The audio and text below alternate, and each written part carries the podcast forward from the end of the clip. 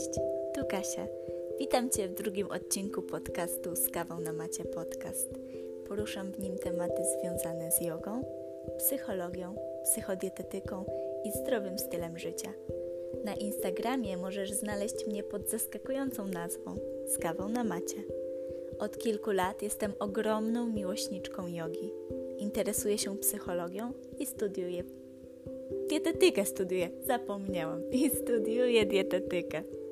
A moim ulubionym sposobem na początek dnia jest spokojne wypicie kawy o poranku. Jeśli o kawie mowa, ja już swoją zaparzyłam. Zachęcam Cię do przygotowania sobie ciepłego napoju i zapraszam do wysłuchania podcastu. Uff, drugi odcinek. Jak to się mówi, pierwsze koty za płoty.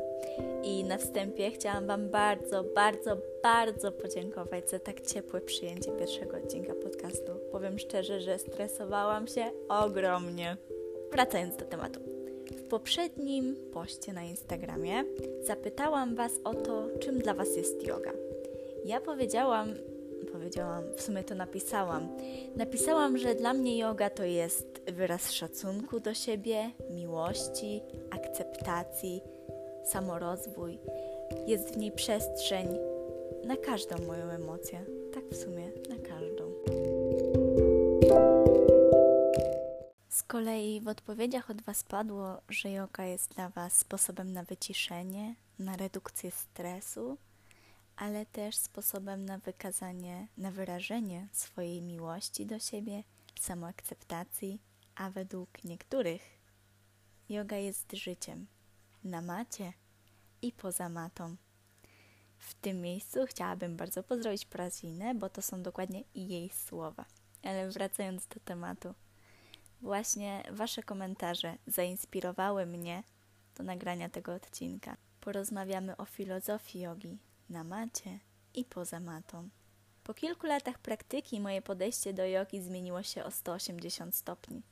Ale zaczynałam, jak większość, od praktyki asan i to jest jak najbardziej w porządku.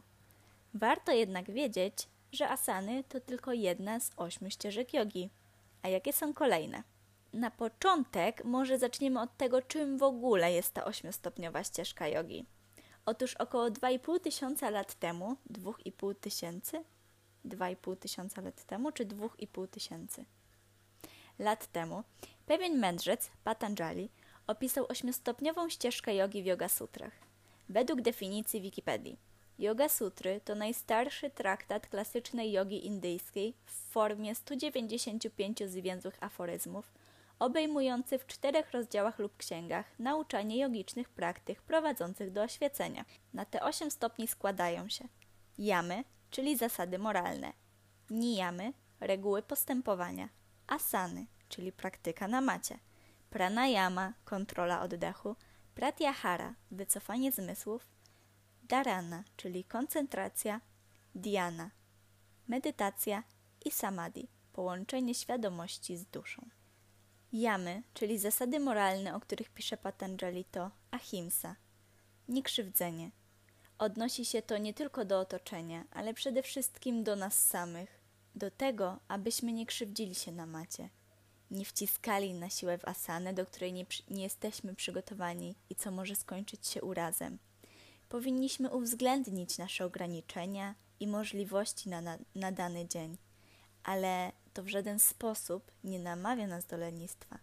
Chodzi o pracę nad sobą, ale o pracę z szacunkiem, z akceptacją ograniczeń na dany dzień. Słuchanie swojego ciała, znalezienie swojej granicy, niekrzywdzenie się, satya, prawdomówność, bycie szczerym i uczciwym wobec samego siebie, zaakceptowanie obecnej sytuacji, ograniczeń w naszym ciele i praktykowanie w zgodzie ze sobą. Podczas praktyki, ale nie tylko, także poza matą, powinniśmy być ze sobą szczerzy, akceptować dany stan rzeczy. Jeśli podczas praktyki musimy ugiąć kolana lub odłożyć się na matę, po prostu to zróbmy to cel asany jest ważny, a nie to, czy wykonamy jej książkową pozycję, bo niektórzy mają takie ograniczenia w ciele, wynikające często z budowy anatomicznej, że nie uda im się czegoś zrobić i po prostu trzeba to zaakceptować. Mówiąc o akceptacji, nie mamy tu na myśli takiej biernej pracy w pozycji, że wchodzimy do niej i coś się dzieje, ale my w sumie nie wiemy co. Chodzi o to, że jesteśmy uważni w tej praktyce. Mamy świadomość tego, jakie mięśnie pracują, co napinamy, co rozluźniamy. Może nie wyjdzie jakaś konkretna asana, czy nie pogłębimy naszego skłonu, ale przynajmniej jesteśmy ze sobą szczerzy. I ważne jest to, że w ogóle się staraliśmy. Robimy asanę z uważnością dla swojego ciała, bez oszukiwania się, że coś potrafimy, a jednak tak nie jest. Komunikujemy się ze sobą szczerze. I właśnie tą szczerą komunikację, rozmowę ze sobą, można przenieść do codziennego życia. Dlaczego masz się zmuszać do czegoś, czego nie lubisz? Porozmawiaj ze sobą. Może nie lubisz chodzić na imprezy, może wolisz siedzieć w domu i czytać książki, a może w ogóle nie lubisz książek i wolisz oglądać seriale. Bądź ze sobą szczera. Na macie i poza matą. Asteja, czyli inaczej nie kraść. Ale nie chodzi tu tylko o przedmiot. Chodzi także o energię, o czas. Często za dużo dajemy, a za mało bierzemy. Przemęczamy się, przepracowujemy, nie umiemy komuś czegoś odmówić, nie jesteśmy asertywni. Chcemy znaleźć radość, szczęście z rzeczywistości, z tego, co jest tu i teraz. Radość z procesu, a nie z celu. Ta akceptacja ograniczeń to także bycie w prawdzie ze sobą. Nie eksploatujemy nadmiernie swojego organizmu. Nie okradajmy też swoich bliskich z czasu, który mamy dla nich przeznaczony. Nie okradajmy siebie z energii. Jak nie mamy siły, to odpuśćmy, a nie nadmiernie się przyciążajmy. Powoli będziemy nabierać ponownie energii, ale nie okradajmy się z niej. Jeśli chodzi o Asteję, znalazłam też bardzo ładny opis o tym, że nie powinniśmy zazdrościć innym poziomu zaawansowania w jodze, czy z nimi współzawodniczyć. Bardziej zaawansowani jogini powinni być dla nas źródłem inspiracji, a nie obiektem porównań. Brahmacharya oszczędzanie energii. Poprzez praktykę asan często zaczynamy czuć się lepiej. I chcemy tą energię rozprzestrzeniać, gdzie tylko się da. Poznajemy siebie, jesteśmy uważniejsi na swoje potrzeby, wiemy, co nam służy, czy nie służy, i pozbywamy się tego wszystkiego, co nam nie służy. Robimy wszystko, żeby czuć się dobrze, więc też oszczędzamy swoją energię, dbamy o nią, nie eksploatujemy jej w nadmiarze, tylko często jesteśmy tak zamknięci, przebodźcowani, że nawet nie zdajemy sobie sprawy, jakie czynności źle na nas wpływają. Czy obserwowałaś w ostatnim czasie, co dzieje się z Twoim oddechem, ciałem, co Cię spina? Wiesz, jak sobie z tym radzić? To właśnie poprzez praktykę jogi nauczyłam się dostrzegać swoje myśli, eliminować te negatywne, eliminować negatywne czynniki z mojego otoczenia. To właśnie tego nauczyła mnie yoga. Aparigraha brak przywiązania. Należy praktykować regularnie i intensywnie, ale bez przemęczania się i zachłannego doskonalenia. Najlepsze efekty przynosi praktyka, w której dajemy sobie czas, ufamy procesowi i praktykujemy w zgodzie i z szacunkiem do siebie. Doceńmy dzisiejszą praktykę, ale nie przywiązujmy się do niej, bo jutro może być lepiej lub gorzej. Praktykujemy tu i teraz, bez przywiązywania, bez oczekiwań. Taka właśnie powinna być nasza codzienność. Powinniśmy żyć tu i teraz. Nie mamy pewności, czy jutro nadejdzie, a wczoraj już było. Jedyną stałą w życiu jest zmiana. Nijamy, czyli reguły postępowania. Na nie składa się pięć kolejnych filarów, do których zaliczamy saucza, czyli czystość. Ta zasada mówi o dążeniu do harmonii w ciele, symetrii i świadomości w wykonywaniu asan. Utrzymujemy w zdrowiu nasze ciało, nasz umysł, dbamy o nie, czy to przez odpowiednią dietę, aktywność fizyczną, czy regenerację. We wszystkim powinniśmy odnaleźć balans. Santosza zadowolenie jest to kultywowanie wewnętrznego stanu zadowolenia, niezależnego od zewnętrznych czynników. Dla mnie wiąże się to z praktyką wdzięczności. Szczęście, którego szukamy, jest w każdym z nas. Musimy tylko nauczyć się je dostrzegać. Tapas. Zapał, żarliwość lub inaczej mówiąc tapas to samodyscyplina. Kształtujemy nawyki, które są dla nas zdrowe. Dbamy o nasze ciało, nasz umysł, o jakość oddechu. Swadhyaya, samodoskonalenie. Swa oznacza siebie, a adhyaya studiowanie. Jest to więc nieustanna obserwacja i poznanie siebie. Praktyka tej zasady rozwija naszą wrażliwość i inteligencję. Angażuje ciało, zmysły, umysł i świadomość. Ishvara Pranithana.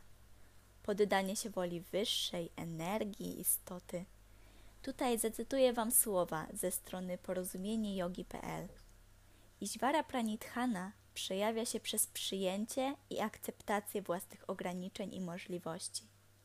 Praktykę nieegoistyczną, bez współzawodnictwa, wykorzystywania praktyki do pompowania ego i dojście do momentu, gdy yoga robi się sama, a my mamy możliwość uczestniczenia w tym i celebrowania danego nam życia. Jak ja to rozumiem?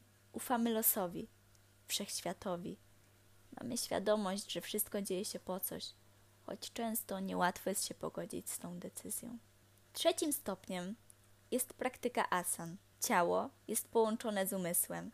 Nie uzyskamy spokojnego umysłu bez kontroli nad ciałem i odwrotnie. Praktyka asan rozwija nasze ciała, pozwala zachować je zdrowe i w dobrej kondycji, a zdrowe ciało wpływa na spokojny umysł. W asanach ważne jest to, żebyśmy wsłuchiwali się w te subtelne odczucia z naszego ciała. Bicie naszego serca, przepływ krwi przez naczynia. Kierujemy uważność do środka, do siebie.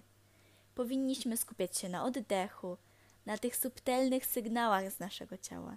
Powinniśmy dbać o nie, bo będzie nam towarzyszyło do końca. Pranayama, czyli kontrola oddechu. Chodzi tu o rozszerzanie prany w naszym ciele. Prana to energia życiowa, która w nas krąży, a jej medium jest powietrze. Praktyka pranayamy uczy nas obserwowania oddechu i uspokojenia go, ale może też dodać energii. Pratyahara, czyli wycofanie zmysłów. Dobrym przykładem jest medytacja, kiedy skupiamy się na oddechu, obserwujemy jak krąży po naszym ciele, podążamy za jego ruchami. Darna, czyli koncentracja – Łączy się to z pratyaharą, ponieważ tu skupiamy się na jakimś obiekcie. Nie podążamy za bodźcami zewnętrznymi. Nasza uwaga pozostaje skupiona. Diana, czyli medytacja. W medytacji wcale nie chodzi o to, żeby nie myśleć. To nawet nie jest możliwe. Myśli będą przelatywać przez nasz umysł. A jeśli zazwyczaj jesteśmy zabiegani i medytacja to jedyna nasza chwila spokoju, uwierzcie, będzie ich jeszcze więcej. Powtarzam, nie chodzi o to, żeby nie myśleć, a o to, żeby nie skupiać się na tych myślach. Bo one będą, ale niech przelatują, krążą po głowie. My zostańmy w tu i teraz, skupieni na oddechu, skoncentrowani na drodze, jaką pokonuje przez nasze ciało każdy wdech i wydech, skupieni na tych subtelnych odczuciach i doznaniach płynących z naszego ciała. Ostatnią ścieżką jest samadhi, czyli połączenie świadomości z duszą. Przedstawiłam tę ścieżkę w odniesieniu do praktyki jogi, ale też w odniesieniu do życia codziennego. Jamy i nijamy każdy z nas może rozumieć inaczej i dla każdego z nas mogą być one czymś innym. Chodzi o ich główny sens. Niekrzywdzenie to nie jest tylko sprawienie sobie bólu w asanach, ale również niekrzywdzenie drugiego człowieka czy zwierząt, prawdomówność, bycie szczerym ze sobą, Możemy też rozumieć jako życie w zgodzie z naszymi myślami. Sytuacja, gdy nasze czyny i słowa pokrywają się z tym, o czym myślimy. Samodoskonalenie nie tylko jako rozwój duchowy, ale i fizyczny czy umysłowy, naukę nowych języków, studia, prawo jazdy, na co tylko masz ochotę. Widzisz, wszystko możesz dopasować do siebie. Dla mnie każda ta zasada odnosi się do lepszego poznania siebie, do szacunku do siebie i do okazywania sobie miłości. I uwierz, nie we wszystkich się sprawdzam. I w niektórych daję klapę po całości. Nie ma się o co oszukiwać. Każdy z nas jest tylko człowiekiem i to normalne, że będziemy popełniać błędy. Zaczęłam od praktyki asan. Wchodziłam na matę tylko po to, żeby się rozciągnąć, czy zwiększyć swoją elastyczność. Z czasem, jak zaczęłam czuć się lepiej, praktyka jogi dawała mi mnóstwo radości i chciałam tą radość rozszerzać. Chciałam bardziej poznawać siebie, poznawać swoje ograniczenia, dlaczego jedna pozycja mi wychodzi jednego dnia, a drugiego już nie.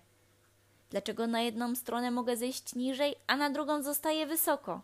Gdy zaczęłam lepiej poznawać swoje ciało, obudziła się też moja świadomość. Doszłam do wniosku, że wiele rzeczy, które robiłam wobec siebie, były okropne. Czasami potrafiłam mówić do siebie w tak okropny sposób, że nawet naj, do najgorszego wroga nie wypowiedziałabym tych słów.